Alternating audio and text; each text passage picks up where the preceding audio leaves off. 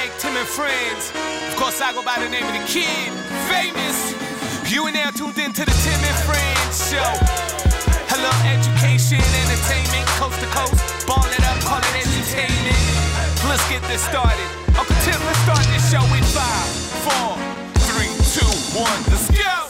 Jesse Rubinoff and me, Timothy, here with you live from the Sportsnet studios in downtown Toronto. Two story, and I love pulling the curtain back on the magic of Yeah. television that is Yeah. Tim and Friends, because I feel like all y'all are family. Mm. All right? And every morning I send a note to the crew with some ideas for the show. And Jesse, I said today, okay, we, we might have wandered into the dog days of summer now. Like you you know the deadline over, hockey and basketball somewhat quiet. And then, Jesse, our guest booking crew and our producers just started laying it down. Like coming off the top rope. Did you notice the same thing? Yes. the elbow. There you. Coming There's no off the t- Jimmy Superfly Snuka Yeah. off the top rope. Apparently, one of the He Logan up. and or whatever the guy's Paul's name. It was Logan. It was It was Logan Yeah, it was Paul. Logan. He came off the top That's rope. confirmed. A little Mick Foley off the top of the cage. Yeah. Kailer Yamamoto, fresh off his two-year deal, is going to join the show. But just to show equal representation to our homeboys and girls in northern and southern Alberta, 35 goal scorer Andrew Mangiapane will join us as well. The timing on both those very nice, no? Oh yeah, I, I hit my funny bone with my ring, so I'm dealing with some stuff over here. did it- I did did? I did this. Just a weird sensation. It's not bleeding. No, it's not bleeding. Someone, little- director oh. Matt Taylor asked me if I was bleeding. It's, it's not bleeding. No, it's not And bleeding. You, aim- have pads over there. I'm wearing and a T-shirt over have- here, so I go. I Yeah, have you have padding. You're wearing a jacket, so I hit it here with like this, and it's just you know, it's just a weird spot. Sometimes you do that, you know. Oh my God, the porridge over there. Yeah, just I'll be okay. Soft, Don't worry about it. mushy. What's going on? I mean, there's no. You hurt everybody yourself- knows that. You hurt yourself giving your. I'm embracing it, but that's it. I'm soft over here. This is the soft corner. Oh my so you know, just got to be more careful next time. You want time. me to come over and give you a hug? No, I think I'm okay. You sure? Yeah, I'm fine, I, I'm I can show that kind of love. No, no, but uh, I feel like you're going to be hot in that jacket today. Says the guy wearing the T-shirt. Yeah, I like the T-shirt look. That I do, is- yeah. that is the strategy because it's been hot the last. Have we had the here. Have we had the conversation on air? Why over here you get dressed up and then over there? I don't think. I think you said you wanted to bring it up at one point, so why don't we just go for it? It's dog days of summer. Talk about whatever you want to talk No, about. No, we got a big show here. What no, do you mean? Thomas Tommy, producers, like, nah, just shut up and move right, on. so st- stop answering the Yeah. people that nobody can hear. okay, Okay, fine, yeah. We're going to talk to the Oilers and the Flames. Uh, talk Oilers and Flames with a couple of cogs, uh, key cogs in that uh, equation. Andrew Mangiapane, Kailer Yamamoto. We went a long way to give you that. And one of my mentors in, in the game of broadcasting was Bob McCown, even though he didn't really know or care that he was a mentor for that matter. But McCown never liked talking to athletes because they weren't interesting to him he would have talked to TFC's Michael Bradley, who will also join us on today's show. He's not the typical athlete. He's thoughtful, he's insightful, and frankly, I just like talking football with him. So we'll do that in about 20 minutes' time. Ailish Forfar is dropping by in the final 40 minutes to help get my sorry ass over the finish line on this show. Sprinkle in a little Caleb Joseph on the Jays to get you set for Blue Jays Central at 7 p.m. Eastern. And we've got some news. I was jotting things down right before the show started, and you could probably tell that I was kind of sort of distracted before the show started because I've been terrible to start this show. And I'm not going to lie, this guest list is going to save me. This guest list has me feeling pretty confident. I mm-hmm. mean, I feel about as confident as this dude and his dog listening to Tupac. No, Tupac is not dead. Tupac is not dead. He's not dead. Hey, look how she's chilling. She's chilling. Yeah. So it's not just me, the dog is rocking to the beat. oh, 100%. Yeah. Yeah. No, 100%. That's not a dog, that's a D-O double G right there. nice. Yeah. Life goals right there, though I'm not big on the smoke. I, try feel- not to judge. Yeah. That's right. I, I feel like uh, Snoop. Does Snoop do that with you? I mean, My Snoop Dogg? yeah. You named him Snoop, so I, I would assume that. Uh, No, he's- you have, no. No. You should try and reenact He's just, that. he's just a golden doodle. All right, cool. All right, uh, Jesse, all we got to do now is live up to that confidence, starting with first things first. So let's get to the talk. Dieter Brock. All right, enough about elbows, dogs. Let's move on to the Toronto Blue Jays, who open a four game series with the AL Central leading Twins tonight. Alek Manoah takes on Sonny Gray in the opener. You can see it on Sportsnet. Starting with Blue Jays Central immediately following us at 7 Eastern Time. The Jays trade deadline acquisitions Whit Merrifield, Anthony Bass, Zach Pop, and Mitchell White joined the team in Minnesota earlier today. Timmy, what kind of impact are you expecting the new guys to make here? Okay, so here's what I jotted down to start the show. Uh, I have. I, I, I think they're going to make it a, an immediate impact, Jesse, Yeah. because we found out that Merrifield, Bass, and Pop were all activated for tonight. Mitchell White, we assume, will be activated for a start. We're guessing on Saturday. Saturday, Uh, Gage, Peacock, Collins have all been optioned to make room for those guys. Now, we also got a lineup, and there are significant changes in that lineup, including Whit Merrifield batting eighth and playing center field in his first game as a Toronto Blue Jay. Also, George Springer back in the lineup. It seems like good news, but he'll DH and not play center for those wanting to fret. Also of note, look who's in that cleanup spot. Yep. Teoscar Hernandez moves there. Bo Bichette moves down to fifth. It is just the second time in his career that he is hitting lower than fourth. So there's a lot to peruse, to discuss, and not the least of which, Whit Merrifield will wear number one for the Toronto Blue Jays, obviously stealing the number of Shun Yamaguchi. That's see, you do your homework. You have it all. is that up the dome piece? That is, uh, no, I looked that up. Yeah, all right, fine. Fair enough. looked that up. Fair Uh, enough. As soon as I heard he was wearing number one, I thought of Tony Fernandez, and I'm like, who's worn it since Tony Fernandez? Mm-hmm. And should this kind of be given out with some sort of discretion? And then I realized Shun Yamaguchi wore it, and if I didn't Right. scream and yell for Shun Yamaguchi, then I shouldn't scream and yell for, For Whit Whit Merrifield. Merrifield, right?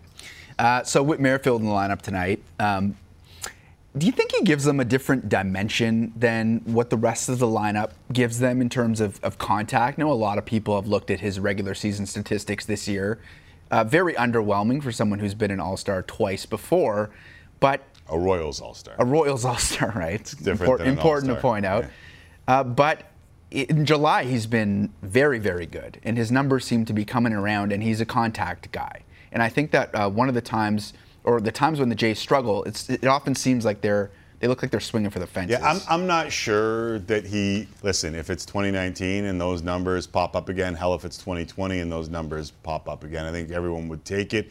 And that's the that's the high end Whit Merrifield that can make a difference in this lineup. But I think what he was acquired to do was provide a little bit of versatility Yeah. and some pop in the bat every once in a while and some backup, which he's doing for George Springer in center field tonight. But he plays, for those who don't know, a little bit of right field, a little bit of center field.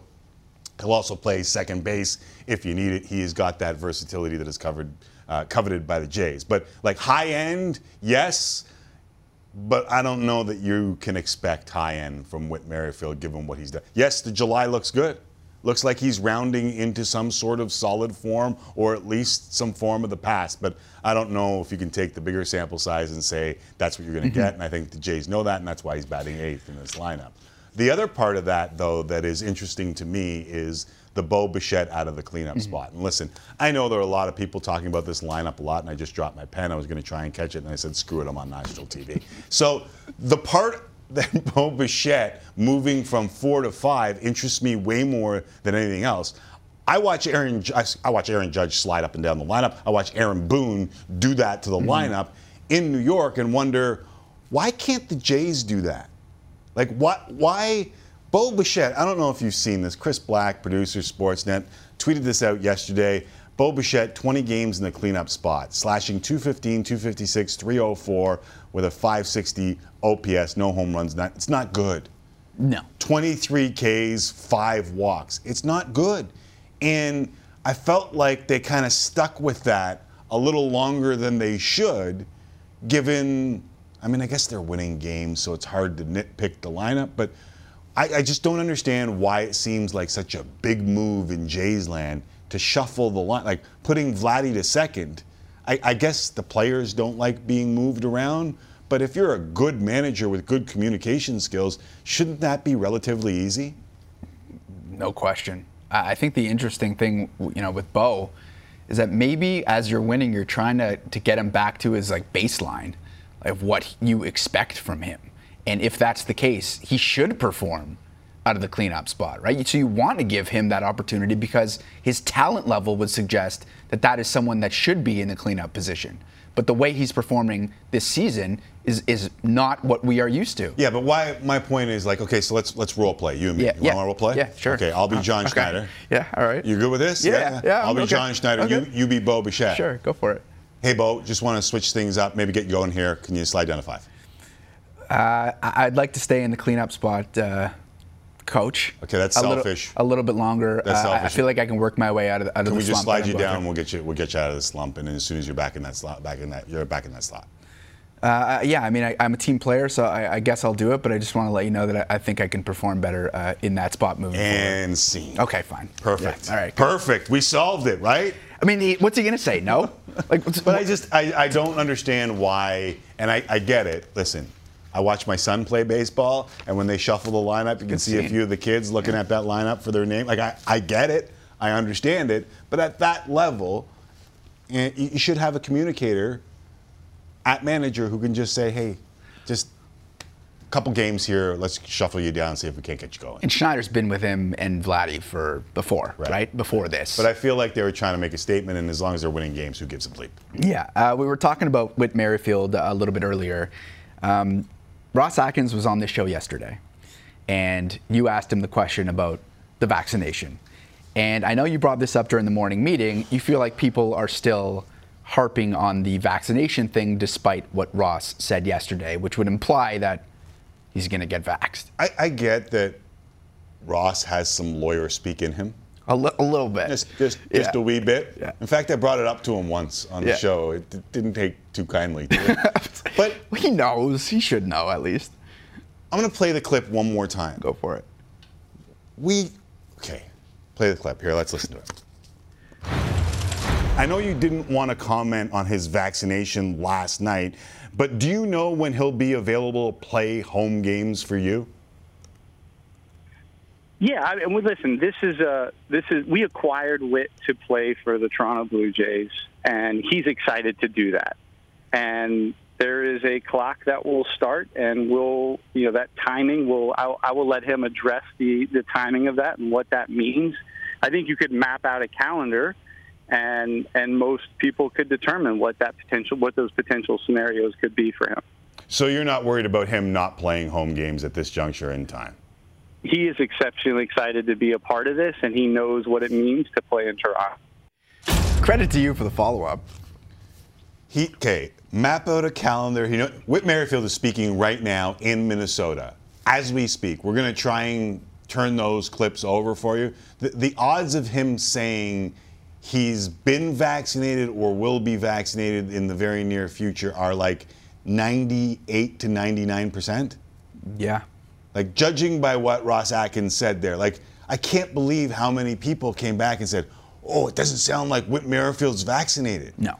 Like from what he said to me yesterday, including the follow-up, it seemed pretty obvious. That's why at the end of it I said understood. Like you're not going to speak for a guy on what is obviously That's a sensitive That's it. topic for him and his family, and you will let him do the speaking for him.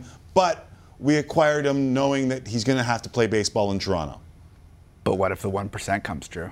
You said 99. you said 90. What, what was the number? I- 99? I'm- you know what? You know what's funny? I was gonna say like 100, percent and then they told me he's speaking right now, and I thought this will be hot.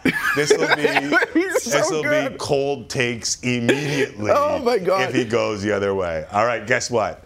We have I'm the so clip. nervous. Am I? I'm Am I nervous cold for you. takes ex- exposed? Are you sweating? Or did we just read between the lines properly? Oh my goodness. I'm not sweating. that you're on, they're excited to see you playing at Rogers Center. So where do things stand as, you know, whether you'll be able to cross the border? like I said, I, for a couple weeks now, I've understood that this might be a possibility, and um, I'll be I'll be in Toronto when the team goes there. Have you had the vaccine? Yeah. Yep. There it is. I'll be the not 99 even, came true. Not even missing Not even so. If you count 14 days from a single shot, Johnson and Johnson, he would have missed a couple of games. Yeah. So he had already been vaccinated when the Jays acquired him, and us reading between the lines was correct. We can all breathe, but we knew that. I can't believe So much wasted how oxygen. many people, even after that clip last night, said. I can't believe they acquired him without knowing that he was vaccinated. I can't believe. Come on, man. It's a lot of wasted tweets and a lot of wasted oxygen. Although 1% of me was scared to say it. Yeah, no. Because Well, I thought cold takes exposed was coming It for came me true. immediately. So that was just mere moments ago. Uh, live TV, and now we've wasted a lot of oxygen on the Jays. So can that's we move on okay. to some other stuff? I'm glad you were right. I was I was nervous for you a little bit there. Thank you. I mean, it would have been a great clip, though. I- I it would have been it would have been a great clip. I appreciate the empathy. Yeah, no problem. uh, the NFL preseason kicks off tonight with the Jags and Raiders in the Hall of Fame game in Canton, Ohio. Jags quarterback Trevor Lawrence will not play, and Derek Carr is not expected to see any action for the Raiders either.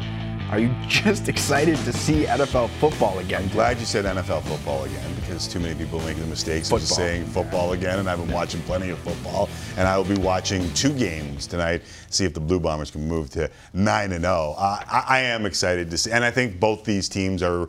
Uh, really intriguing for two different reasons. And I don't know how much we'll see of the guys that we want to see tonight. Uh, I'm guessing not a hell of a lot.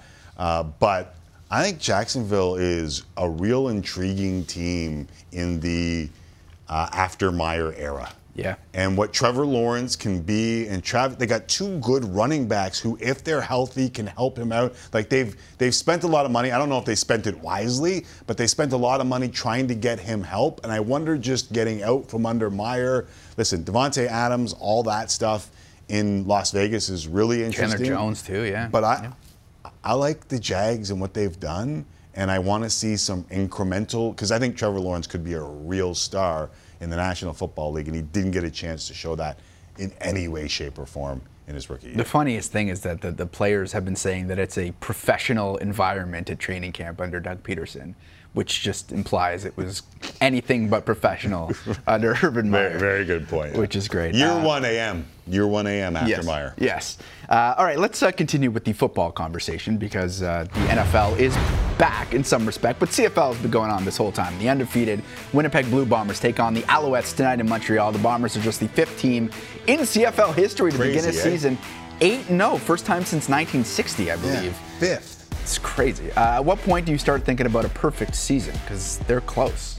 No, not close, but they've gone a significant chunk Yeah, of the they're season. they're one of five Yeah. teams to get to eight. No, Yeah. that's that's that is elite, elite. I think. Listen, it's a long season. It's an 18 game season for those who don't know, and it's tough to get to that point. Uh, best records CFL history. There you see it. And nobody since the 18 game schedule has ever gone 18 and 0. It, it would be remarkably hard. That said, the Bombers are as good as any team that I have seen in the Canadian Football League. And right now, even though you, you've heard me profess my my football crush on Nathan Rourke and what the mm-hmm. BC Lions are doing, I think the Calgary Stampeders had a couple shots to beat the Winnipeg Blue Bombers last week. Yep.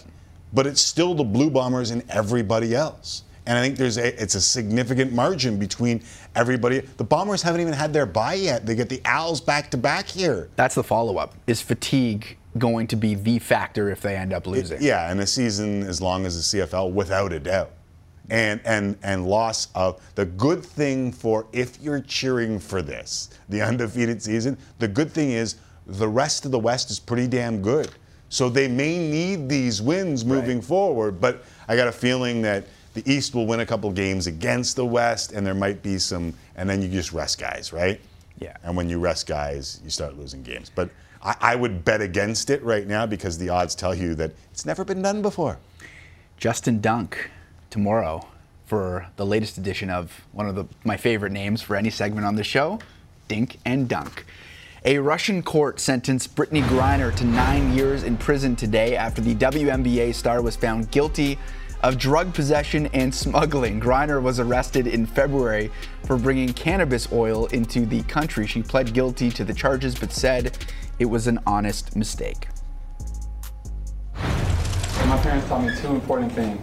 One, take ownership for your responsibilities, and two, to work hard for everything that you have. that's why I pled guilty to my charges. I understand everything that's being said against me, the charges that are against me, and that is why I pled guilty. But I had no intent to break any Russian law. I want to apologize to my teammates, my club, Gemka, the fans, and the city of Ekat for my mistake that I made and the embarrassment that I brought onto them.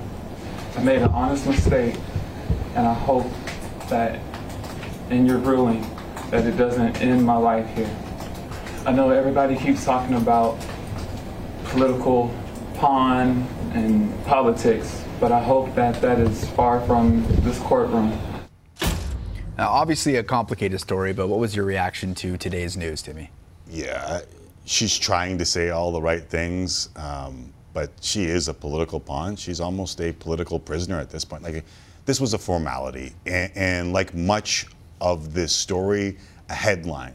Don't get me wrong, it's ridiculous, it's unjustified, and there's a real human at the heart of the story. And I feel like in cases like this, that's too easily forgotten in all the sensationalism around it. But there are many layers to this onion. Yes, that human is being used as a political pawn. Yes, that human being has to play in two leagues to make a living because she's a woman. And yes, that human being has a wife and a family and friends back home who can't understand how the hell it came to this. But those closest to Griner know that this is also probably a step close to bringing her home.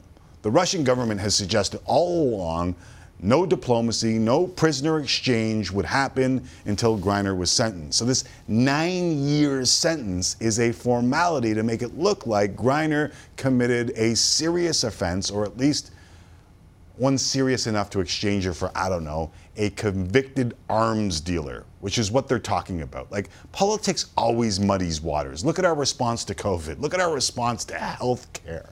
Unbelievably.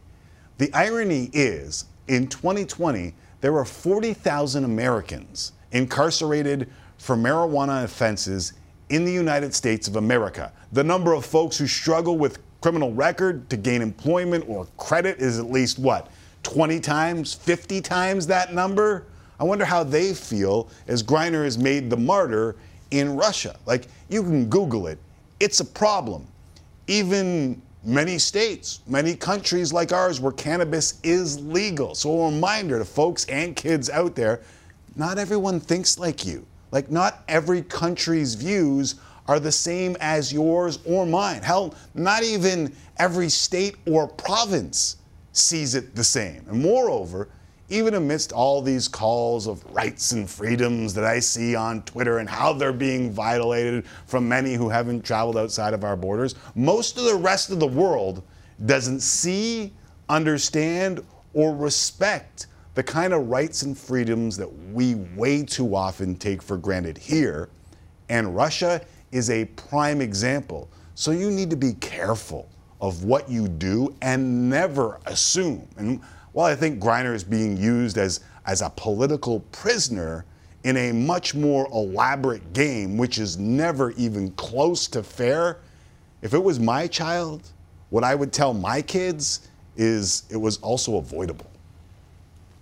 Very So- well said. So, like, there's, I, I understand all of the concerns from all sides, but if, honestly, if it were my kids, I'd say it was also avoidable. It's uh, an incredibly nuanced conversation. Without That's a it. doubt. Like you just you just peeled back the layers of the onion because too many people look at this and take it at face value, and that is not possible to do in a It's, situation it's like not, this. and it's just headline after headline in Twitter, and that bugs me about 2022. Still to come, Ailish Forfar in studio, hour number two. Caleb Joseph ahead of the Twins and the Jays. They're both former athletes, but up next, three current pro athletes in a row. Andrew Mangiapane of the Flames, Kailer Yamamoto of the Oilers, and up next is TFC's Michael Bradley. Big show. Let's go. Left foot corner into the front post. Bradley flicks it on. It's Michael Bradley, the captain, with the goal.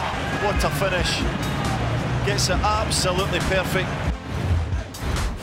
Monahan back across. Mangiapane scores on the backhand. What a play. What a beautiful, beautiful individual effort. This is Draisaitl. Yamamoto walks in. He scores! Tyler Yamamoto!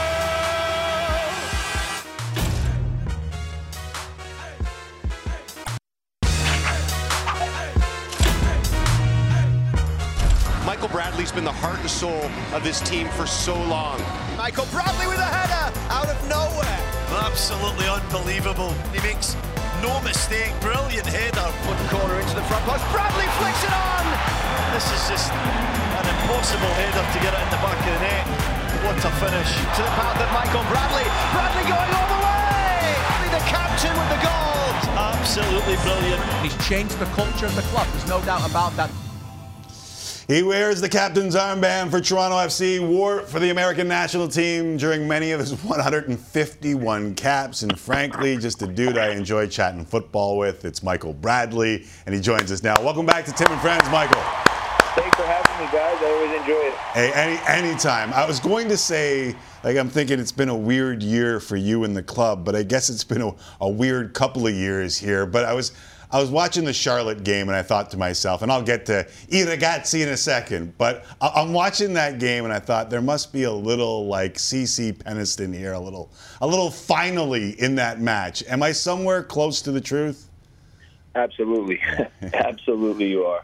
Uh, yeah, it, it's been a crazy stretch. You know, there's there's no two ways about it. I mean, obviously, you know, you, it, we all know by now. Uh, you know how hard COVID hit uh, the Canadian all all the Canadian sports franchises. Um, you know, in terms of uh, logistics, in terms of on the field, in terms of off the field, in, in, in every way. And so obviously, look, we, we were no different. Um, you know, relocating to Hartford, then relocating to Orlando. Um, you know, just having to deal with all that kind of stuff and um, yeah, it coincided with with a, a stretch where now, you know, we, we the, the the the team that we had for a bunch of years, it was we we needed to we needed to really refreshen things, and we needed to really bring in some new some new blood in the you know to, to really make some changes. But obviously, it, it's hard to do that when the the situation around the team is is so unclear, right? I mean if if people are going to sign for Toronto FC, they want to sign knowing that they're going to be able to actually live and play in Toronto. Yeah, with that. Um, and yeah, so that look that part made it hard. Um, this year's been great though. I mean, obviously, look the the results in the first half of the season um, weren't weren't weren't exactly what we wanted. That's for sure, but. Um, everybody understands that now to get this thing back going in a really good way and to, to be able to build something again that can be uh, you know different and special and something that can really hold up um, you know we, we needed to make some real changes at the end of last year. And so the, the work that has gone on this year um, has been really good. Um, and and look we're we're still we're still in the midst of now bringing in bringing in new guys, bring, you know, strengthening the, the, the group in all ways, and um, we're gonna we're gonna really see if we can go for it going down the stretch here. Before we get into the football, and I and I do want to talk about the two new guys in a second, but did did that Saturday against Charlotte just feel like home again? It it was it's it's hard to honestly even it's hard to remember a, a regular season game. Um, maybe since I've been here that had the the the buzz and the excitement and the atmosphere in the stadium that that that the that the that we had that night against Charlotte. I mean, it was it was a long time coming in so many ways. Obviously, you know, people have been waiting. People have been waiting so long to see to see Lorenzo, and then obviously the you know the the the deal to sign Federico comes comes a little bit later. But obviously, that just added to the excitement and um, you know, just given the fact that we've played so many uh, games away from BMO in this la- in the last few years, I mean, it, the the atmosphere and the, the the feeling inside the stadium, it was uh, yeah, it was it was special. All right, so let's talk about the two new kids. A uh, couple of weeks, couple matches in. Um, what's been the biggest difference adding class like Insigne and Bernardeschi to the lineup?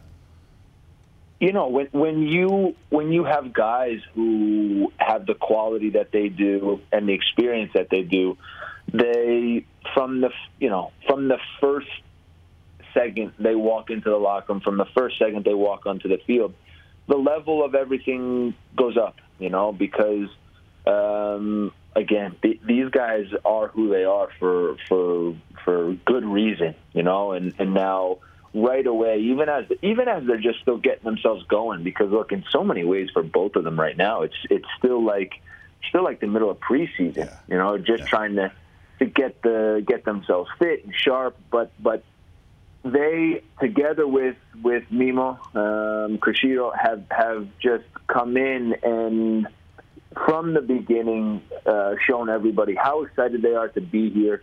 Um, they've shown everybody what what good people they are, how committed and how professional they are, and and again the quality is so easy to see. So we're you know we're we're really excited that they're all here, um, and and obviously they're gonna they're gonna play you know huge roles for us. Um, over the next few years as we as we really get uh, get things going again. I know you spent some time with Roma and Chievo, uh, for that matter. How much Italian do you speak?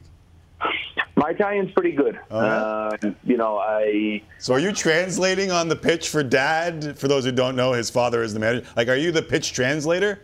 I, I help when I need to. That's for sure. Nice. um, you know, when I went to Italy, you you you realize quickly that that you you have to learn their language. You know, it, it's it's uh, it's a country where you know the the to, to really be able to, to get things done both on the field and off the field, you have to immerse yourself in their culture and you have to learn their language. Um, and so I was able to pick it up pretty quickly. Um, obviously, um, Toronto is a is a city where even being here now eight nine years, I've been able to put it to, to good use. Um, obviously, we had uh, Sebastian Giovinco here for, for a while, and so yeah, it's obviously when you're not um, when you're not in Italy every day. Yeah, in some ways you lose a little bit of the, the sharpness, but it's it's uh, it's sharpening up again pretty quickly. So do you ever just go into a restaurant and listen? I grew up in Toronto around a lot of Italians, and uh, I was called the manja cake. So do you ever walk into an Italian restaurant as the manja cake and just show it off every once in a while? Yeah, I, I, like I said, I'm, I I enjoy the fact that in uh, in in Toronto, whether you know whether you're walking into uh, to a restaurant or if you're going into a to a little uh, you know espresso bar or, Yeah. or whatever, that you can uh, that you can still put it to good use. So I've I've I've enjoyed that. I know the Charlotte match was Insigne and, and debut, but I'm not going to lie, you kind of stole the show. Uh, two goals, highlight reel off of a lovely Insigne back heel. Where, where did that goal rank on the list of goals Michael Bradley has scored in his career for sheer sexiness? There, there have been bigger goals, but sheer sexiness, where does that rank?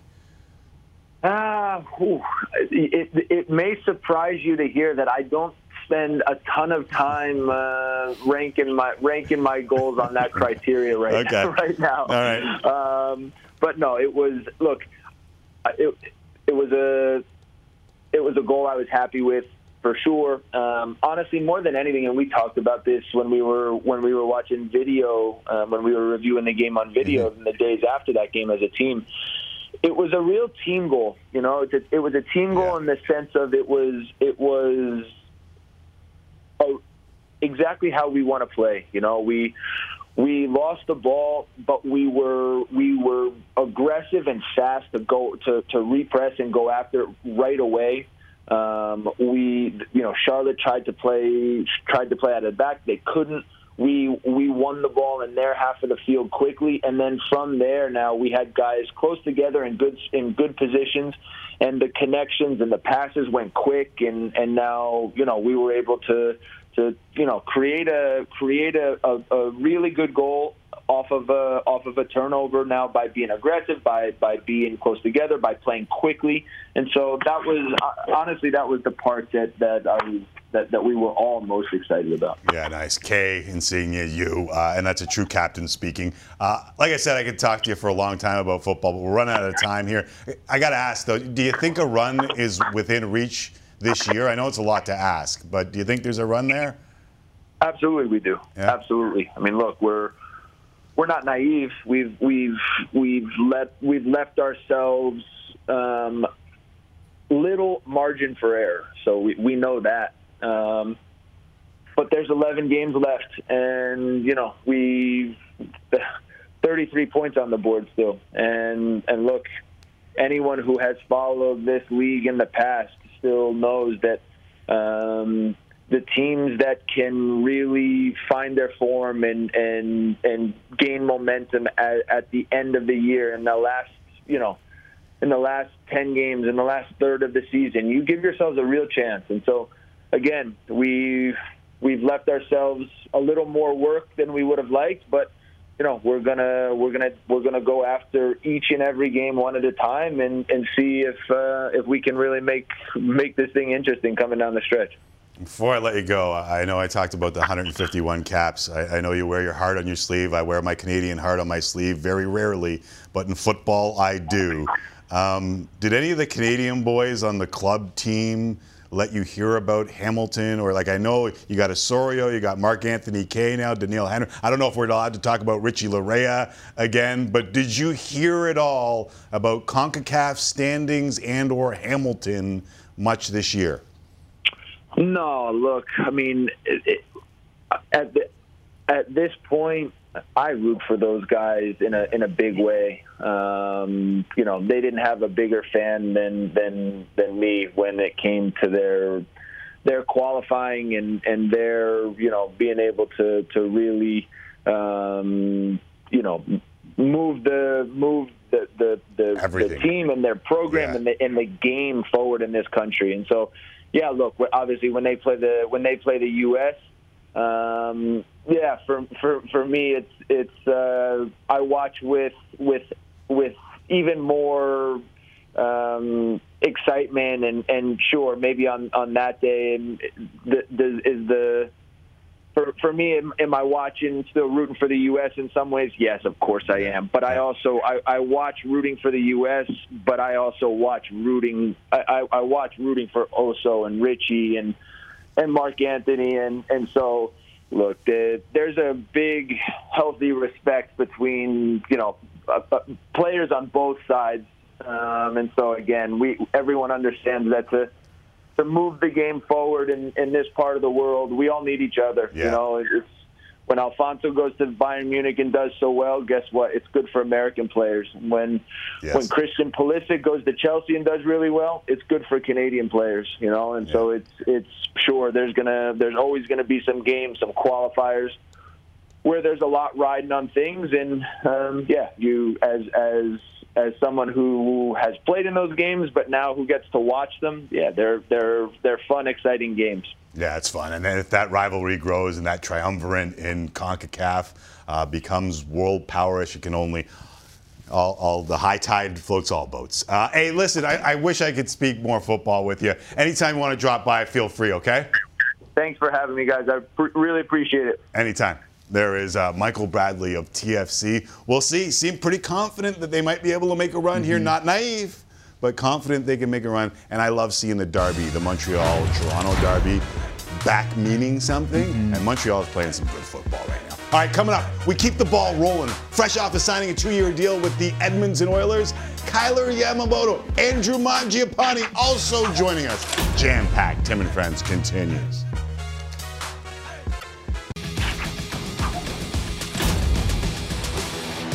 Kailer Yamamoto, he might be one of the most inspirational players in the entire National Hockey League. Yamamoto is like Tyrann Mathieu in football. He's the honey badger, and he's just a relentless guy that plays way bigger than his size. He's been a big impact for a little guy. It's not about the size of the dog in the fight. It's about the fight in the dog. He blocks shots. He's tenacious on the forecheck. He's excellent on the puck pursuit, but he also has that jam to go to the net at the right time. Yamamoto top shelf. Kailer Yamamoto.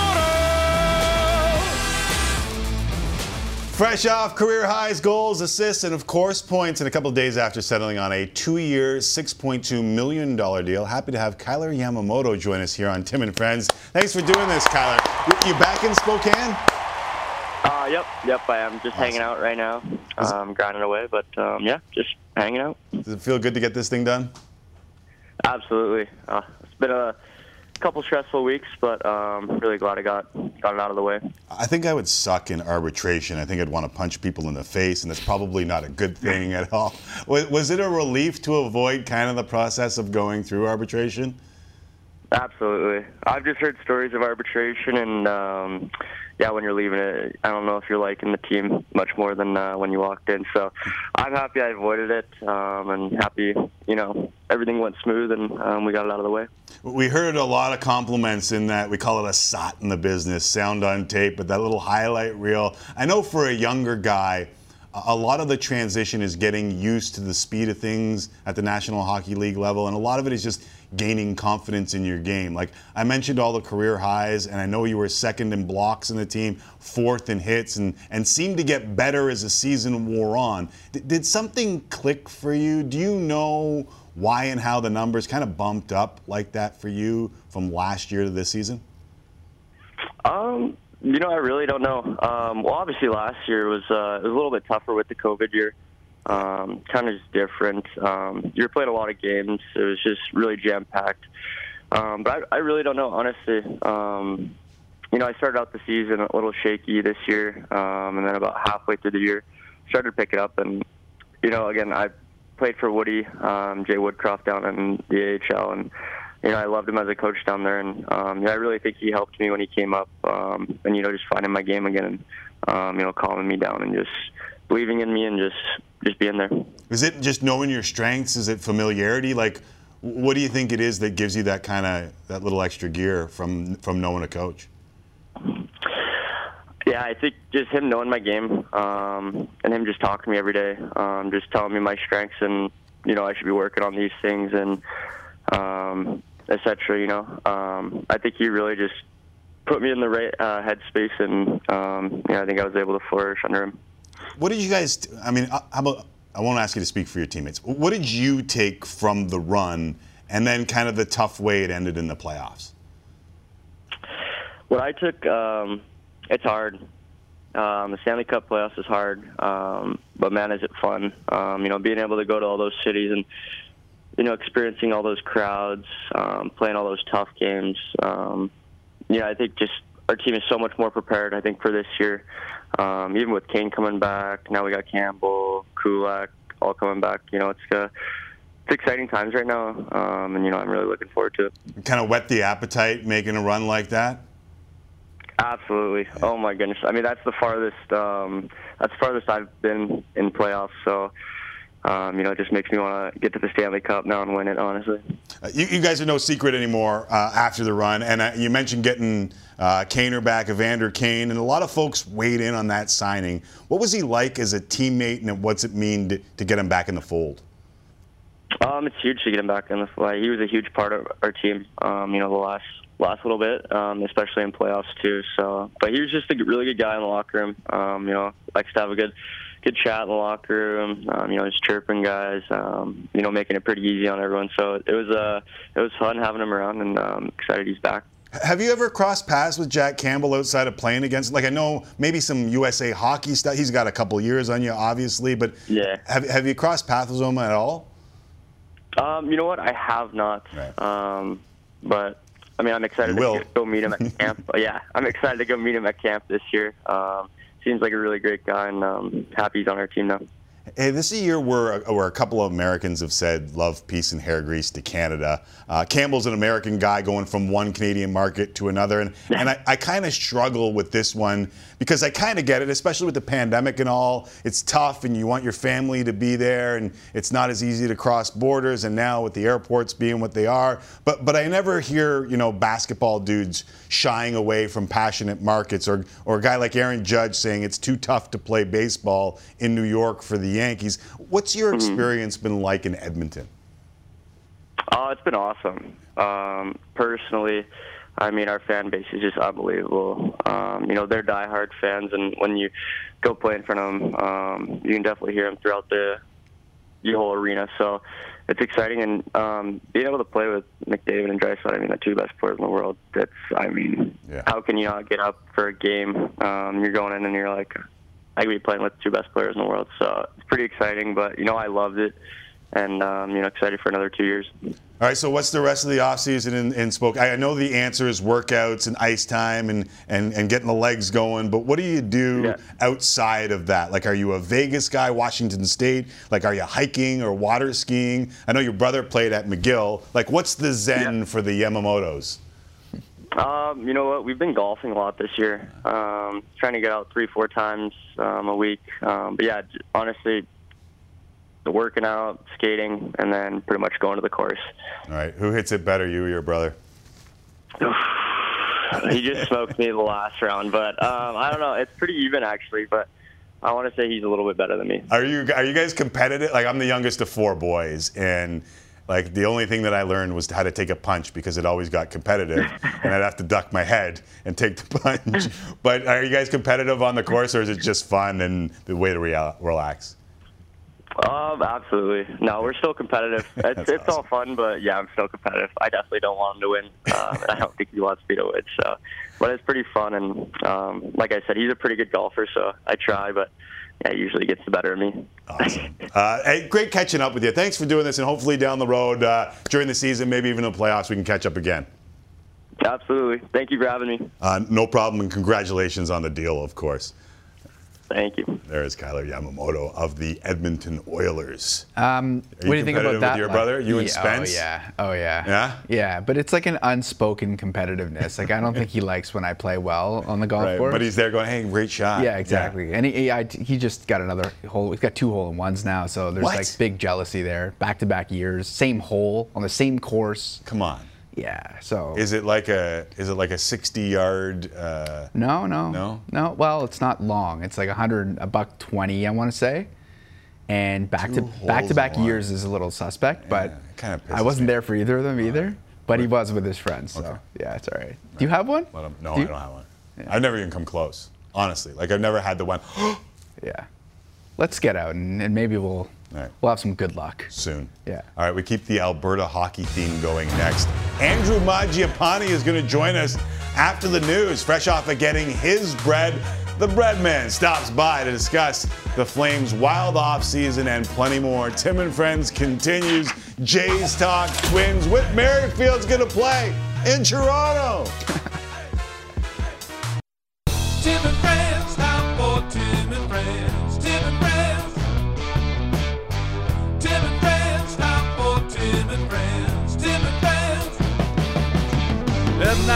time for real sports talk with Tim McAuliffe and friends of the show. Thank you very much, Sheepdogs. Back here, hour number two on Tim and Friends, full hour Sportsnet and Sportsnet 360 as we head directly into Blue Jays Central. 7 p.m. Eastern, 4 Pacific, ahead of the Jays and the Twins. Game day starts right here with Tim and Friends. Still to come, the Flames' Andrew Mangiapane in minutes, plus Ailish Forfar in studio and Caleb Joseph on those very same Toronto Blue Jays. As mentioned, 7 p.m. Eastern on Sportsnet. We got you covered until then. Alek Manoah will be on the mound for the Jays, not missing a, spar- a start, excuse me, after being hit by a comebacker last time out. Shemmy Gray goes for the Twins, who are atop the Central. Jays' four new acquisitions: Anthony Bass, Zach Pop, Mitchell White, and Whit Merrifield all joined the team in Minnesota today. Bass, Pop, and Merrifield all active tonight. Gage, Peacock, Collins were optioned. The lineup interesting tonight. Springer back in it, but will DH while leading off. Whit Merrifield will replace him in center field and bat eighth.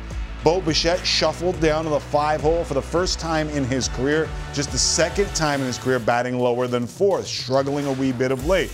Teoscar Hernandez, who hasn't been struggling, moved up to the cleanup spot. As for Merrifield, lots of questions around his vaccination status after he didn't play in Toronto. He answered those questions a short time ago. Like I said, I, for a couple weeks now, I've understood that this might be a possibility, and um, I'll be I'll be in Toronto when the team goes there. It was something that probably could have handled a little better, but um, what's happened's happened, and you know, I'm, like I said, I'm excited to be a Blue Jay. I'm excited to get to Toronto and play in the Rogers Center as my as my home. Good to go, as Elephant Man once said. All right, let's get to some baseball highlights for you. Lots of good matchups. Cubs Cardinals, bottom of the seventh. Cubs up 3 0. Marcus Stroman in a groove until Nolan Gorman, 12th. The former Blue Jays starter is taken deep to make it 3 1. Next batter, Paul Goldschmidt, number 26, off Stroman. Back to back home runs. They would add another in the inning. Stroman can't finish the seventh. We're tied at three. Bottom of the ninth now. Two on for Lars Nootbaar. Don't make him run. He's full of Nootbaars. The base hit, Nolan Arenado safe at home. And this is extra special in St. Louis because they walked off the Cubbies. Nootbaar gets it done 4 3 the final. All right, Brewers and Pirates in Pittsburgh, bottom of the seventh. Pirates down 3 2. Two on Ben Gamel singles. Jason Delay did not delay at all. Comes home. He's safe. We're tied at three. That was not a T for you there. Top of the ninth, Brewers bases loaded, looking to break the deadlock. Ke'Bryan Hayes. And oh, what a stop, Hayes! There's one! Oh, zip zap kazoo! The Buckos just turned two. What a play by Ke'Bryan Hayes. What the hell was that about a kazoo? Anyways, this game needs extras. Bottom 10. Pirates make Ke'Bryan Hayes play stand up. Bases loaded. Matt Bush on the hill. No. No, it's a walk-off wild pitch. Gross. Pirates sweep the Brewers 5-4. Uh, grossest, right? Yeah. Yeah, maybe a pass ball would be worse. Walk. Yeah, ugly, ugly. A walk. Dodgers Giants. Speaking of rivalries, will this one be walked off? Top four runner on first. Gavin Lux sends one to right. Joey Gallo. Dodgers debut trying to score from first. Got him. Wilmer Flores with the relay later in the inning, 2 1. They're not going to get Mookie Betts because he's gone beyond the restraining fences of this ball yard. That, by major league rule, is a home run. It's a three run shot, 25th of the season. Dodgers lead 4 2. Everything's looking good until this. Clayton Kershaw, during his warm up tosses, appears to tweak something, forced to leave the game. We'll have to check on Kershaw, who has had a checkered past of late. Do not like to see that, at least injury-wise, checkered past of late. 5-2 right now is the score in that one. Rockies and Padres. How about San Diego's debut of the new guys? Brandon Drury, did he do it again? No. Look at the catch. Sam Hilliard robs him of his second home run in as many games. That right there is world class. That was three feet over the fence. I like the lower walls. You? Yeah, way, way more fun. How about Juan Soto, second game with San? No, it's a, it's a double play. Lined it right at CJ Cron, double play. But his mom's still enjoying What a it. letdown game two is. My goodness. Rockies 6 nothing after the Oh, grand slam. Everyone feeling good. The crowd all jacked. A little bit of a different story in game number two. All right, kids, we move on to a little hockey, and I promised it all along. It is one after another today. Michael Bradley, captain TFC, Kailer Yamamoto, and our next guest put up some pretty big numbers in Calgary last year. In fact, he was generating Team Canada talk best on best before it fell through, fresh off a three year deal uh, that doesn't quite change Mangiapane to Fari il pane. My sad attempt to change eat bread to make bread in Italian. Hopefully, Andrew Mangiapane is still here. He is. Thanks for joining us. Thanks for doing this, Andrew. Thank you, thank you. Thanks for having me. I I know you're a GTA kid. Did you grow up like a lot of my Italian friends going to Sunday school and learning Italian? Nope, nope, nothing. I know very little. Uh, my nonno and nonna uh, still aren't happy that uh, my dad didn't, I don't think, uh, taught me some Italian. But um, yeah, I know very, very little. Yeah, you- you're of a different generation. All my guys had to go to Sunday school. Absolutely hated it, but they learned their Greek and or Italian. I, I mentioned we had Yamamoto on the show uh, earlier talking about avoiding arbitration and how nice it was to get it done and avoid that kind of awkwardness, the same kind of awkwardness in my Italian. But but was it nice to get it done? Yeah, yeah, right. Um, ob- obviously, there is a little bit of, I, I think, you know, nervousness kind of leading up to it. I don't think anyone kind of wanted to go to arbitration. So, um, like he said, right, you're happy to get it done before, and um, especially happy that I was able to sign for, uh, you know, a longer term deal and get three years out of it. Did, did you kind of want the longer term deal? Because that kind of stuck out to me a little bit here.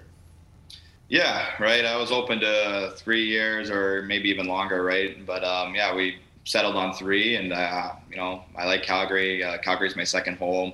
Uh, I like the organization. You know, teammates are great, and you know everything about it. So I was happy. It was an easy decision for me. I always wanted to go back, and you know I'm happy that I was able to get three years. Yeah, I'm sure there's a lot of fans in Calgary uh, happy hearing you say that. I know as a professional athlete that you kind of have to have supreme confidence. Hell, even to do this gig, I got to convince myself that I'm good every once in a while. Um, but not many people saw the jump that you were going to make in the last year and a half coming for you. Did you know that the numbers and the jump in your game was there?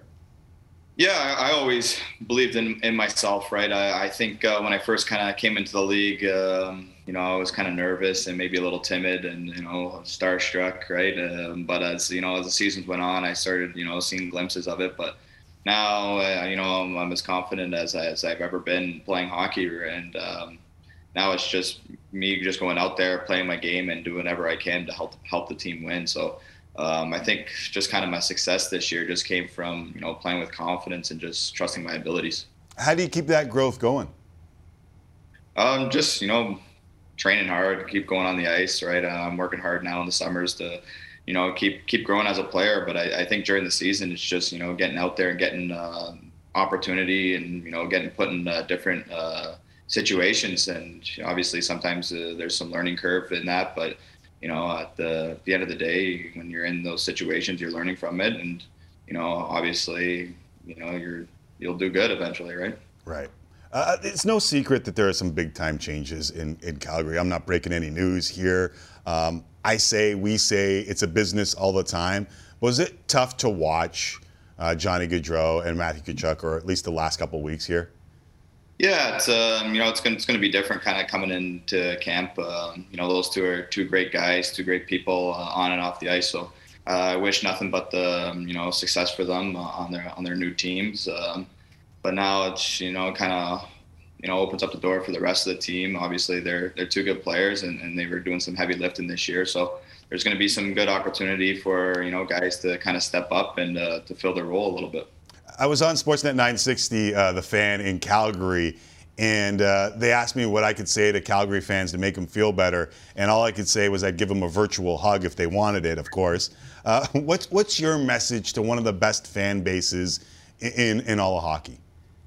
Yeah, obviously it's tough when uh, I guess you kind of lose those those uh, two big guys. Uh, but you know, like I said, the majority of guys are still there, and majority of the guys are, are ready to win, right? I think we're we're at that point, and um, you know, we're all kind of most of our ages, we're we're ready to win and we want to win. So uh, it should be a you know exciting uh, season, and uh, I'm just happy to get back there and just to you know even meet the new guys and just you know get things rolling.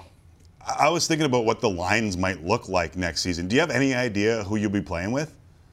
No, no, nothing, nothing like that. Right? It's um, I'm sure they'll be doing some uh, different line combinations and thinking about that. But yeah, I'm just trying to you know keep staying uh, staying fit and keep working hard during the summer and just kind of um, be ready for kind of any possibility to come training camp. As I asked that, I realized that's probably not something, that's probably not a Daryl Sutter type of thing to start yeah. telling people where they're going to be playing uh, next year. What, we, we watch the news conferences, you know, we see the persona outside of the dressing room. What does Daryl Sutter bring to a dressing room uh, that impresses you most? You know, he, he's a great coach, right? Um, obviously, he's he's won, and you know he's, he's just so smart, right? I think um, the biggest thing for me is you know he always wants uh, he always wants to win. He always wants uh, you to be your best, right? Um, and, and, that's kind of what you want in a coach. I, I know sometimes maybe he could be um, so tough on guys and everything, and you know. But I think at the end of the day, he's doing it for he's doing it to win, and, and that's why we're all here. We're here to win, and and you know you got to respect him for that. You know, it's funny. We all have different motivations. Whether it can be a coach, whether it can be you know doing it for your family. Did, did you take any motivation from being a sixth round pick? Like, did you carry that with you as kind of like a, a chip to prove people wrong? Um, yeah, I think uh, even dating back to my my OHL days, uh, my OHL draft uh, as well, right? I was wasn't selected there, and you know Dale Hawerchuk gave me a chance, and you know I just wanted to prove people wrong there, and then I was passed up in my first year eligibility going to the to the NHL and. I went back to junior and still wanted to, you know, just prove people wrong that you know I, I believe in myself and I think I am a uh, can be an NHLer. And then obviously I was uh, excited to be selected in the sixth round uh, with the Calgary Flames. But I, even now, I still think that I, I, should have been maybe selected higher and everything like that. But I was just happy at the, the time and moment that I was uh, that I was selected, right? And they saw something in me. So. Um, you know, I'm oh thanks a, a lot to Dale for you know kind of uh, Dale Hawerchuk for getting it kind of started for me and the Barrie organization. Um, right, they gave me a chance when kind of nobody else did. That's, hey, listen, uh, Tom Brady was a sixth round pick too, right? Like we yeah, all know yeah, that. Yeah. uh, it's funny because I always, I, I usually tweet out around draft time, whether it's OHL, WHL, a CFL, like that's not the end. Like we have all these ranking systems all across every sport, and it kind of sort of pisses me off because it, it places expectations. But I love hearing dudes who weren't on those rankings or got passed over in the OHL making it, and just proof that like it's never over, right? Yeah, you know exactly. I was always told, uh, you know, you're, a smaller player. Um, work hard in school, you know, do good in hockey, and you know, go the NCAA route. And then I went to Barrie Colts camp, and I was just kind of just trying to measure myself up to see if I even had a career in hockey, to see, you know, if I'm I'm good against these guys that are that are you know selected and by Barry and drafted and everything like that. And and I went to that camp, and then I ended up just kind of making the team, and uh, I was kind of up and down roller coaster uh, throughout my career, but I wouldn't have it any other way. Yeah, you're trying out for the Barrie Colts now. 35 goals in the show. Uh, that's awesome. one last one for you. Uh, have, have you reached out at all to Jonathan Huberdeau, uh, Mackenzie Weegar, the new guys? Like, have you been able to kind of shoot some texts or even talk with them? Uh, not kind of one on one, but they they got added uh, pretty quick into our uh, Yeah, our nice. group chat, our Flames group chat there. So uh, they just kind of said hi and everything. So can't wait to just kind of get to Calgary and, and meet them. Uh, obviously, they're two kind of great players. So excited to see what they can uh, bring to our team. Hey, awesome. Thanks for taking the time. Uh, continued success, and hopefully we can do this uh, in season or maybe even in the playoffs next year. Yes, yes. Thank you. Thanks for having me. Anytime. Uh, there is Mangiapane. Andrew Mangiapane of the Calgary Flames. All right, so we had Edmonton Oilers, we had Calgary Flames. That we did, yep. We have TFC, and now we're going to go to a former pro. Actually, a couple former pros. Ailish Forfar played professional hockey. Yep. And Caleb Joseph who played professional baseball. That's right, kids.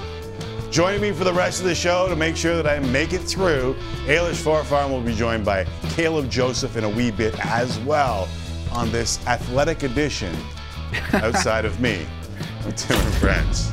Uh, well, that's a long time ago. Jesse, how about you? Yeah, it's gone. We roll on Tim and Friends here to help uh, handle the last 40 minutes of the show. Frankly, get me over the finish line. co-host of the Fan Morning Show, my co-host the rest of the way, and I understand uh, someone who schooled Faizal Kamis in a little target practice. You bet I did. week. I'm Yeah? surprised they let me back because like I'm like top enemy sometimes to some people here. Did you take his ego? What happened here? Yeah, He was pretty embarrassed. He well, he talked himself up big game. Oh, I have a rookie card. They show both our rookie cards. Right. No, he had nothing. But like, okay, you were drafted. like, I was. Yeah, I don't Ninth think Faizal, overall. yeah, Not a big deal. I, I don't think Faizal was drafted. That's true. Um, was it Markham Fury that drafted you? Whoa, Markham Thunder. You just combined both the rival teams into one. That's terrible. I was trying to go back in the old dome piece, and obviously it's been pushed out Markham of the brain. Thunder. Yeah. Same Markham same Thunder. jerseys as basically the Dallas Stars. They were sick. Right. And uh, so Faizal said in his in his head. "I got this." I don't know what he was thinking. Honestly, it's pretty embarrassing. Yeah. I, I can tell you one thing: I will not have the same attitude in any way, shape, or form. Right. I've already lost to Jesse in our. Uh, he is the Tim and Friends Mm. uh, skill shootout challenge because we had the we had the. Where was I for this? It was just us. It was just in here studio. I What- think you're do- scared. Next, I Yeah, am next scared. time. yeah. I'm a frequent flyer in this room now, so All right. next time I'm we're gonna do Frequent something. flyer. I like that. I, I think That's it's Je- I think it's Jesse, but I, I am all for having some sort of champion crowned in this studio. Triple threat match. And yeah, some sort of triple threat. Is it, a, is it a is it a loser leaves town match? Sure. Oh no! Did you say spike balls back? Or, or sorry, slam ball? Slam ball We should is- play slam ball. Are we doing it in Last last, call. call? Okay, Oh, so it's not uh, back. I'm not. That's good. That's we Stay had talked tuned. about it earlier today. This is how many kids out there have no idea what slam ball is, though. all of them. I did, Kids? but I All of had to be refreshed. I think. Yeah. No, nobody has any clue what slam ball is. If you were born, if you were born, I don't know, after what, 95? Just scare me. You have no idea. You have no, 95? you have no idea what slam ball is. I, I, I'm 94, so I just made the cut. There you go. There you go. I People was young, one year younger we than were. English have That no was idea what slam sweaty. ball I was is. like, oh, should I say it? Yeah, okay. We just made it. Uh, 94. All right, so uh, 94, good year for the Toronto Blue Jays. That's right, it Taylor was. Schwarfire. So let's talk a little bit of Blue Jays. I'm sure, like, what's harder, taking Faizal Khamisa's ego, Oh boy. or co-hosting with JD Bunkis when the Jays do what All they right. did at the well, deadline? come on, JD Bunkis. it's like it's just so much steam coming out of the radio when people are driving. Like, oh, I could turn my AC on because he is like spitting fire. Um, yeah, the first couple days were interesting to weed through after the trade deadline, but I think we've settled. I think we've settled a bit. Mm-hmm. so he was up. I know he was upset. yes. How much of the upset do you actually agree with? I think that we took some time to go through the trades and the lack of trades. And I mm-hmm. think that we're kind of in agreement that it was underwhelming, but it technically they did do some of the things that were asked for, but they didn't get the splashy, sexy names. And I think Right. that's where we're a little bit disappointed as Blue Jays fans, where we're like, why weren't you in on this deal? Why weren't you in on this deal? And it's all right, well maybe there's a bigger picture we don't understand. So was it Soto? Like what? What's Soto? It, it is Soto. I think that was that was more of a, a luxury Yeah, it felt like I, like that felt pie in the sky to me. Like it felt like it was never going to happen. And I said as And it much wasn't to something we, Jesse. they really needed. Like I know he's a generational player, but is he like the big uh, lefty bat was there? But when we had our discussions on the Fan Morning Yeah. Show, six to ten a.m. every day, fan, nice. five ninety. I should have done that. You should have done that. Um, we had a lot of discussions about we need bullpen help. Right. That was something that was uh, addressed, whether it was the names that you wanted or not. But that's uh, that was the big circle: a starting pitching help and lefty bat. In that order was Okay, how so we had when, it. When when JD allows the steam to exit the ears and and you try and talk him down. I've had the co-host before. I don't know if you you know Mm-hmm. You've this. been but- on our show once or twice too. and, and and the guy that used to sit in that seat Yeah. had a little JD in him every once in a while, and I have to talk him through it.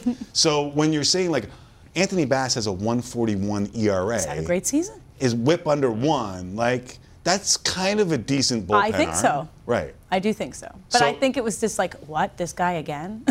Right. he was already here. right, right.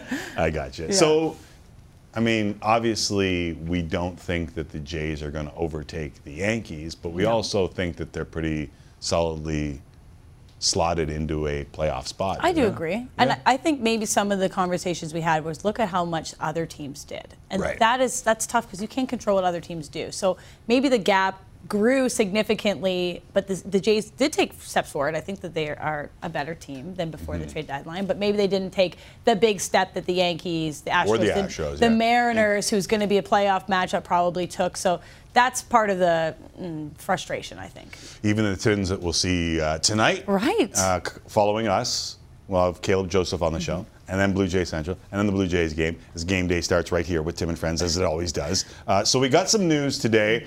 All three uh, of Bass, Pop, and Merrifield activated for tonight. We're expecting Mitch White maybe to be activated Saturday for his start. Yeah, on Saturday. Sounds like a law firm. it does. Bass, doesn't it? Pop, and Merrifield. Honestly, if you had like a, a ticket, a traffic ticket, I'd be calling Yeah, them. you call him Bass, Not that I would ever get a traffic ticket. I don't, I don't, I don't believe that. Uh, Merrifield will wear number one and play No center way. field tonight for the Jays. Number one. Yeah, he's wearing. It's a bold move. It is a bold move. I is it could never pull that off. I mean, ripping off Shun Yamaguchi's number is a bold. Well, there's also Tony Fernandez who wore number one, but as we've uh, we've already established, I'm older than everyone else in the room, Mm, and I understand that. But so it'll be interesting to see, and, and the Bo Bichette sliding down from the cleanup Ah. spot to five. I thought. Uh, made some Twitter news. It did. I think there's a lot of calls for it, though. I mean, we get the text line popping every day. We get the Twitter DMs. People really wanted to see something, just a little bit of a shake-up for that because Bo had been obviously underperforming. I think he would totally agree with that statement. Mm-hmm. So for him to be slid down a bit, it'll change the scenery potentially. I remember getting changes of scenery from left bench to right bench. it can really spark a lot in a player. Yeah, and get you going. So maybe that's what Bo needs. Um, just to back you up here, because I'm going to be a good teammate. Chris Black on Twitter, Bo Bichette, 20 games in the cleanup spot. The slashes are 215, 256, 304. That's not the greatest cleanup uh, batter. You can zero home runs, nine RBIs. Uh, so you're right. You know he's never batted fifth Yeah. I, ever. I saw Ever? that on Twitter. So Yeah. that's a that's fun. I mean, I wonder. Uh, I wonder how far back we'd have to go because you would assume that the son of Dante Bichette probably had some skills immediately, like even when he's in Pony League or whatever. I'm sure Pony League he bat fifth. No, there's no chance. I guarantee you, he walked into T-ball hitting bombs. I, we'll have to ask him. Get him on the show. We'll, we'll get him on the show and we'll talk about that. All right, listen, we're going to talk with uh, Caleb Joseph coming up, and uh, we'll continue this Jays talk. Uh, so when are we bringing the net in studio? I think that's the secondary question here. I don't know. I'm not Jesse sure. beat me, so I can't talk any Where junk is it? here. I thought we had Yeah, it's actually there. not even in the room. I think you you got rid of it, like especially because I'm coming. It's always in here. yeah, we're hiding. We're cowering under the desk. Caleb Joseph next.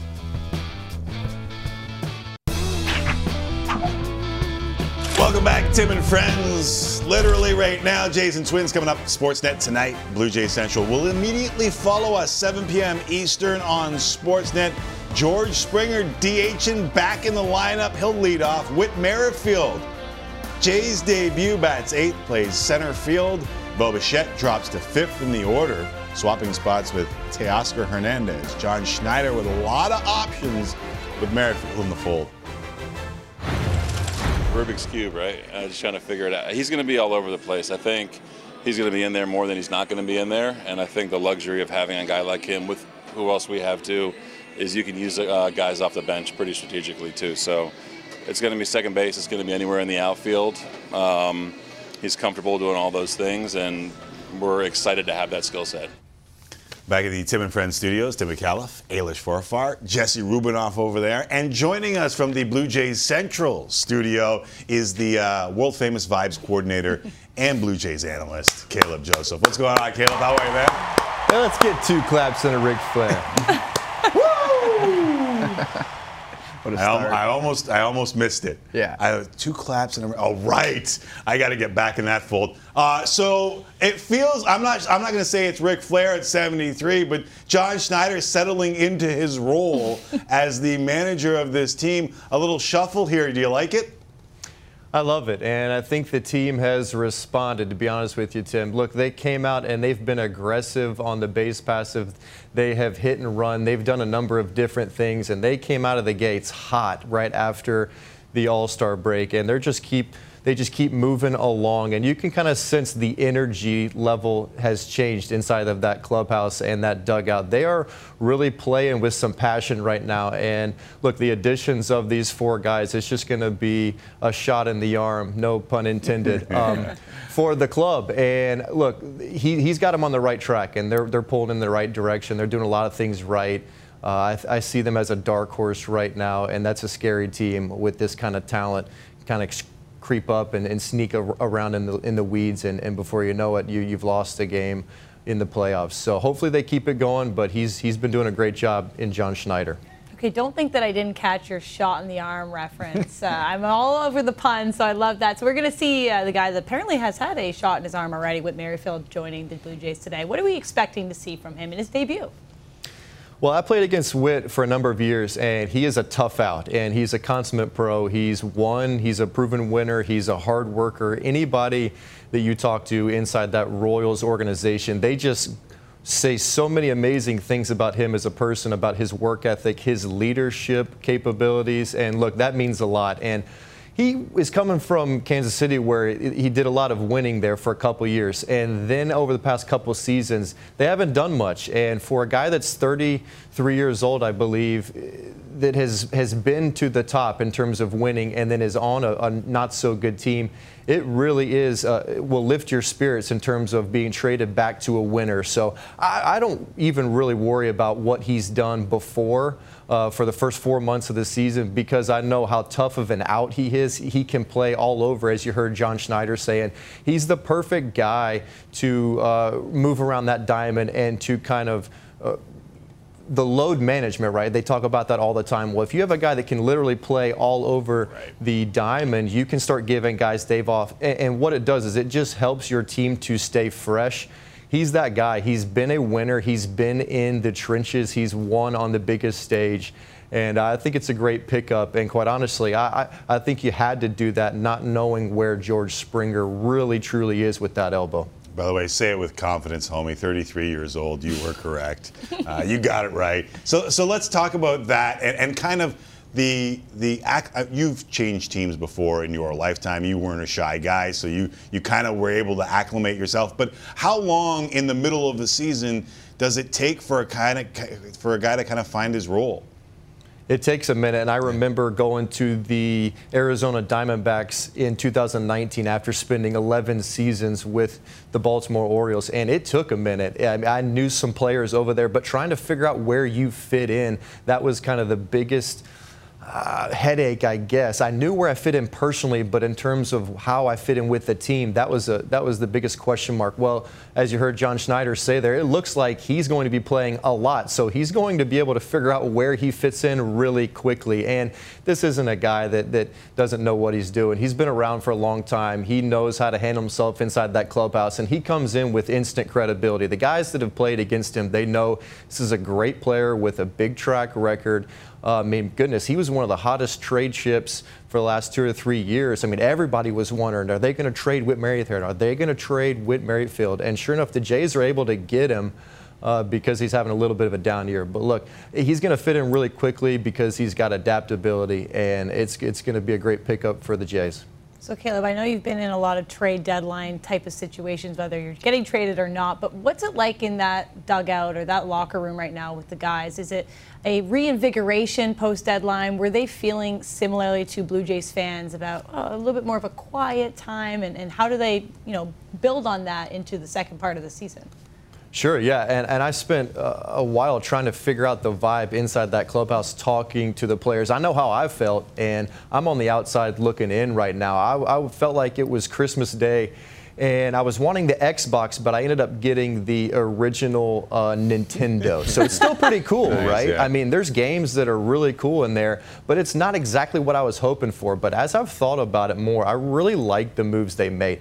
And I've talked to players inside the clubhouse, and they do not feel the same way that I've felt. And they do not feel the same way that a lot of fans feel in terms of that air out of the balloon. They feel really confident. They know they're a good team. They know they got better and they really believe in themselves. And I didn't hear one thing from a single player that was, ah, well, we really wanted this. It's really disappointing. No, I, am hearing the actual opposite. We know we're a good team. We got better, and we're going to put our head da- heads down, and we're going to go try and do something magical in, in October.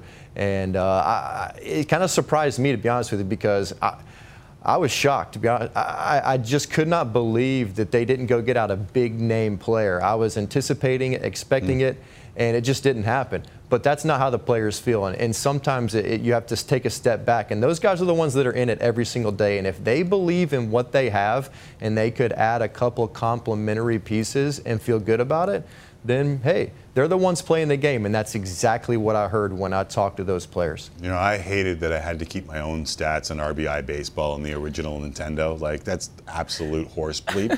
we needed a better game, and we didn't get it until I got my son. All right. All right. Uh, so George Springer, you brought him up. Are you as nervous as everyone else seems to be about the elbow? I really am, Tim. And if there's bone chips in there, I mean, look, I I cannot stretch out.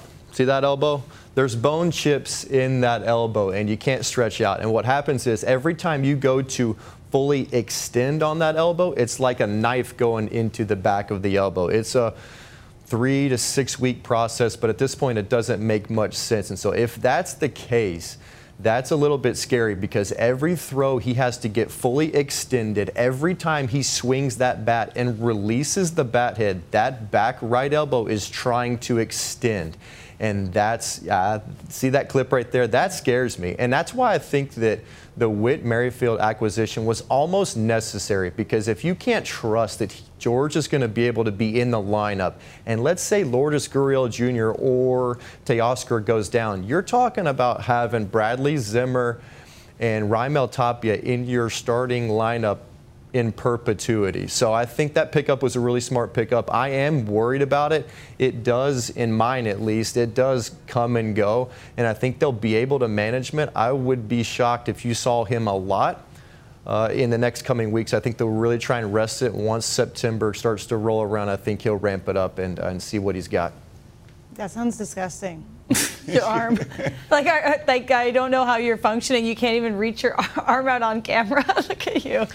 It's just bone chips, you know, and it's years and years of playing. And all it takes is one swing. There's all kinds of, of, growth patterns back there, and one weird swing can chip one off, and then it grows back. And every time you swing, it chips back off, and it happens. And if that's what he has, uh, it's a tough, tough thing to, to play through. And, and kudos to him for playing through it. It's, it's, it's not that easy to do.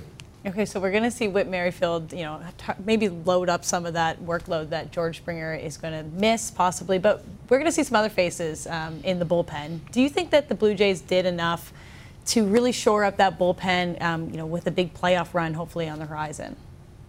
Well, I guess we'll see, right? Uh, like I said earlier, I was a little bit disappointed because I was on the boat of trying to go get high velocity guys. And look, there's two ways to kind of build a bullpen. One, you're either going to go get high velocity guys, and it doesn't matter who really you're matching up against that pitcher. There's 98, there's 99, we're going to go get it. Or you can try and start matching guys' pitches in terms of vertical and horizontal break and what they feature against certain pockets of the lineup that match up against those type of pitches. I will say what I love about Bass and Pop is they're both sinker ballers, and they both have only given up one homer this year each. And I love the fact that they, they don't give up the extra base hit. And for me, late in the game, that's a huge thing. They both bring that type of element. And yeah, you can say Adam Cimber's throwing sliders, but reality is it's it's kind of that rise slider, if that makes any sense. It's not really a real sinker. And yes, Max Castillo has a sinker, but it's more of a runner. These guys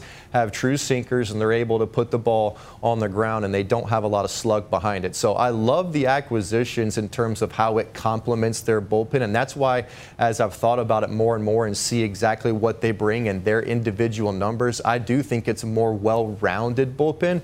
It's probably going to be dependent if Kevin Gausman, if uh, Berrios, if Manoah can go seven innings in a playoff game. That's that's probably what it looks like is going to have to happen. Or the Jays just go out and score 10 runs, which is going to be pretty tough. But we'll see. I do like the additions, and uh, we'll just have to see if it's enough. All right, so two, about two minutes left here. Four in the Twin Cities. Uh, Twins weren't shy at all. Uh, they're one up on Cleveland, two up on Chicago coming into the series. W- what do you make of what Minnesota did and what the Jays are going to see over these four? Well, I love their pickup in Lopez, right? For the exact same reason that I like Bass and Pop. The guy puts the ball on the ground. It's a heavy, heavy sinker.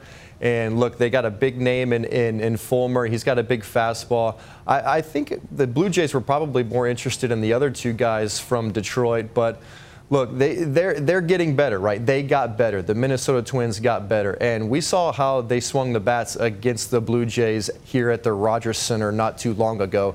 And solidifying the back end of that bullpen was a big deal for them as they have Sonny Gray going again tonight. But Lopez is the real deal, and kudos to Baltimore for being able to kind of find him out of nowhere, turn him into a real big back end of the bullpen piece now for the Minnesota Twins. They're going to be they're going to be sneaky.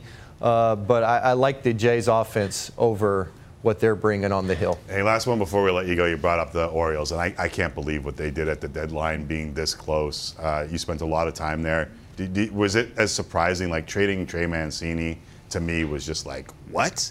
What did they do? Uh, that fan base has been through a lot. Did, did you kind of feel for something there, or do you understand it? I understand it and I feel for it because knowing the fans and how passionate they are and how patient they have tried to be with this quote rebuild.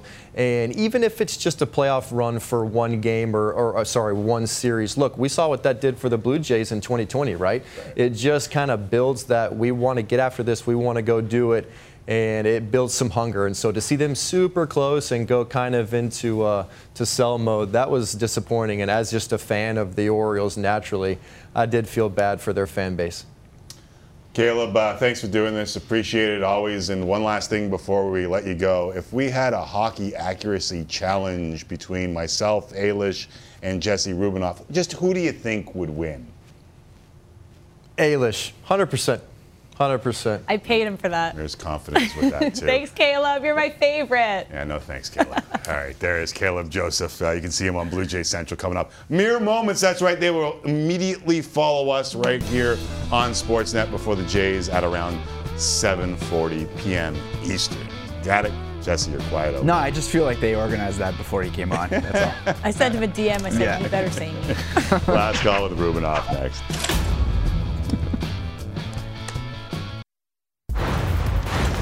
I'm not going to lie, some shocking slander of uh, my athletic ability during the commercial break. Jesse, I don't know if you heard it. Yeah, no, I stayed out just of it. I talking junk. I stayed out of it. Like, it is out of control right now. I know looking at me now, I would think the same thing. But, like, there is a history. Like, we showed my VHS tapes earlier on the show. Do you remember the Bullied VHS? people, yeah. yeah. Just, just ran right through them. Yeah, no. All right, I got to get the Huge VHS tapes too. back on the show for some reason, yeah. Just let the competition, just let your work in the competition No, do but the I, talking. it That's was It's hurting. It, the, the slander was hurting during the commercial break. I know. Ailish Forfar, Jesse Rubin. Cuts deep. Cuts deep. It does. Yeah, Yeah. no, I I Because- didn't because- contribute much on the ice. I was really good at chirping and getting the opponents off their game. Right. Obviously. You're Not already you're under an my opponent, skin. but Obviously. like, you know, Yeah, I got you're the already under my skin, yeah. Took two blocks. Oh, yeah. Well done. Well done. Uh, all right, let's uh, begin last call with uh, a tweet sent out just a little while ago from our intrepid reporter out in Calgary, Ryan Leslie. It's a short one. It's just eyes. It's the eyes emoji. Oh, this is saved by Do we have any idea?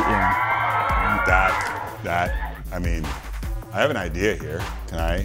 Please go ahead. I mean, I told Jesse yesterday, the day before. that- Yesterday, yeah. Is it yesterday? Yep. keep hearing Kadri's name out there. Okay. And the Calgary Flames don't have the cap space I'll figure it out. for Nazem Kadri. But if they found enough to make him say, Do I really want to go to Long Island? Maybe they could kind of convince him that this is a team that he can win on and make money on. I like this. I don't know. I'm just I'm throwing it out there. I'd heard the name Kadri linked to Calgary for a oh. little bit, and I just I wonder if That would be eyeballs emoji for me. that, that would That's- that's what it that would would qualify, Yeah. and you wouldn't be pissed off after you find because that's the next step for this tweet, right? It's like, oh, I had a great sub for lunch. Yeah, you're like, shut up. Yeah, shut up. I said hole in one potentially. Is it, you think it's like a hole in one It could be. I Yeah? mean, what what time is it out in Calgary? It's like All right. it's a reasonable time to be playing golf. It's summer, they don't work much. Uh, exactly, no. exactly. That's true Listen, too. I'm gonna, I'm gonna, I, I got this feeling. You heard it here first. All right, fine.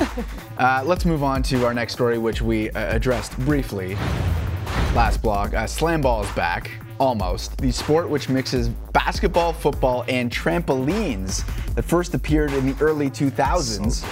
Is back. The last slam ball season was played in 2008. The league's founder Was? announced today that it will return in the summer of 2023. Ailish, on a scale of 1 to 10, how excited are you for the return of slam ball? One hundo.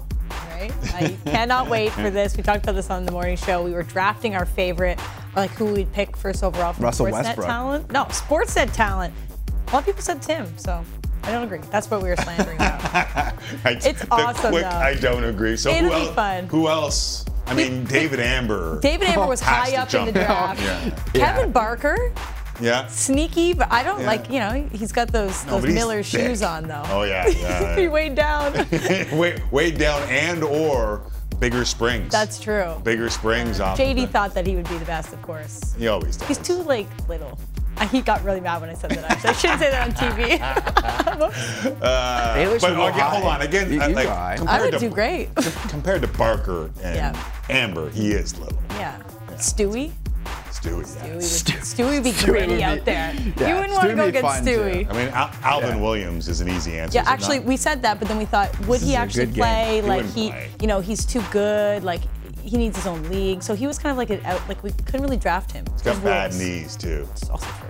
Yeah, and trampolines. That's not good for that sport. No. Yeah, that's a Your bad ankles mix. instantly snap as well when you play this. That's a bad Keep in mix. Wouldn't want Caleb playing that either with his elbow situation going on. Uh, the Raiders are in Canton, Ohio to take on the Jaguars tonight in the Hall of Fame game. Yesterday, some of the players took a trip to Top Golf, but they weren't too happy with Hunter Renfrow's work arranging an Uber. Check out this video posted by Davante Adams.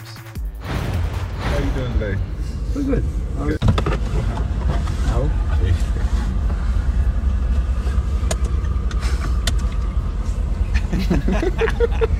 Head to your drop at the Top Golf. You deserve better, Hunter. Uh, Ailish, cut or uncut, the shortest person in the group sitting shotgun. That must be. That must be the way it is. So is that uncut? Uh, because, oh, you the mean- wording is strange. Okay, so the shortest person is sitting shotgun. That- Yes. You, you can't be the, unless you're moving the chair all the way up. Right. Well, then you might be able to provide more leg room for the person behind you. Yeah, but you know, if you're the shortest person and you arrange the Uber, Well, I'm you the go on shortest the person, and that's why I want that to be the rule. So I can sit in shotgun. You, you know what the, you know how you do that, right? Is you just, So it's uncut. it's cut.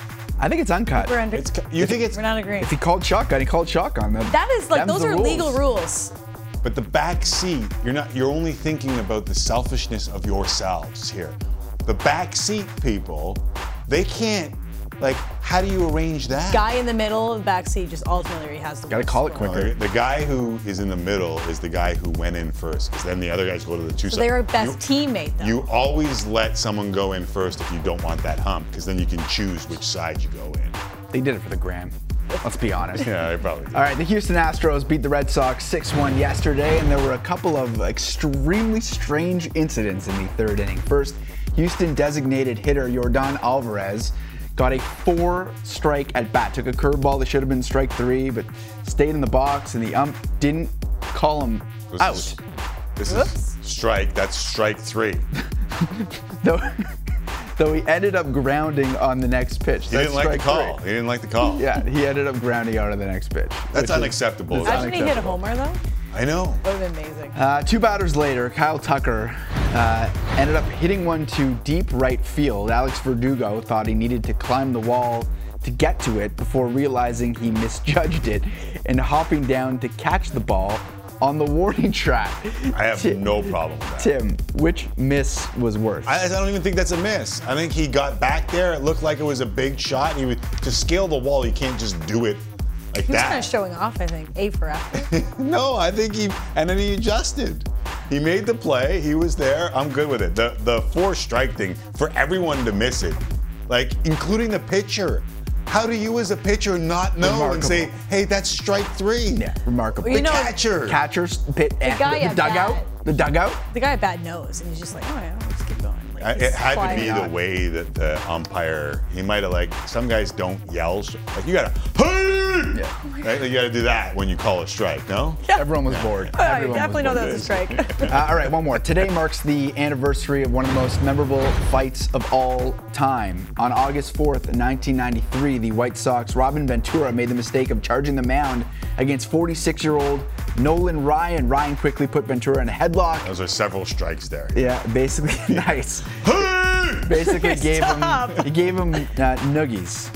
Uh, Ailish, has anyone ever given you noogies? No, but I will say the worst thing in that type of range is getting a wet willy. Like if you give me a wet willy, I will have to. That's a good way for, for a everyone's gonna brawl to go in yeah, baseball. a- Someone's a wet willy that. is the worst. Yeah. That would be a deviation from normal. Everyone's expecting you to just go up there and like shove each other. Why don't you just give someone a wet willy? That would That- be oh. Violence that would go- ensue. I, Yeah. I, I was a big fan of the fish hook and brawls, Yeah. uh, but Ah. Wet Willie, you should have done that. It'd have been way better.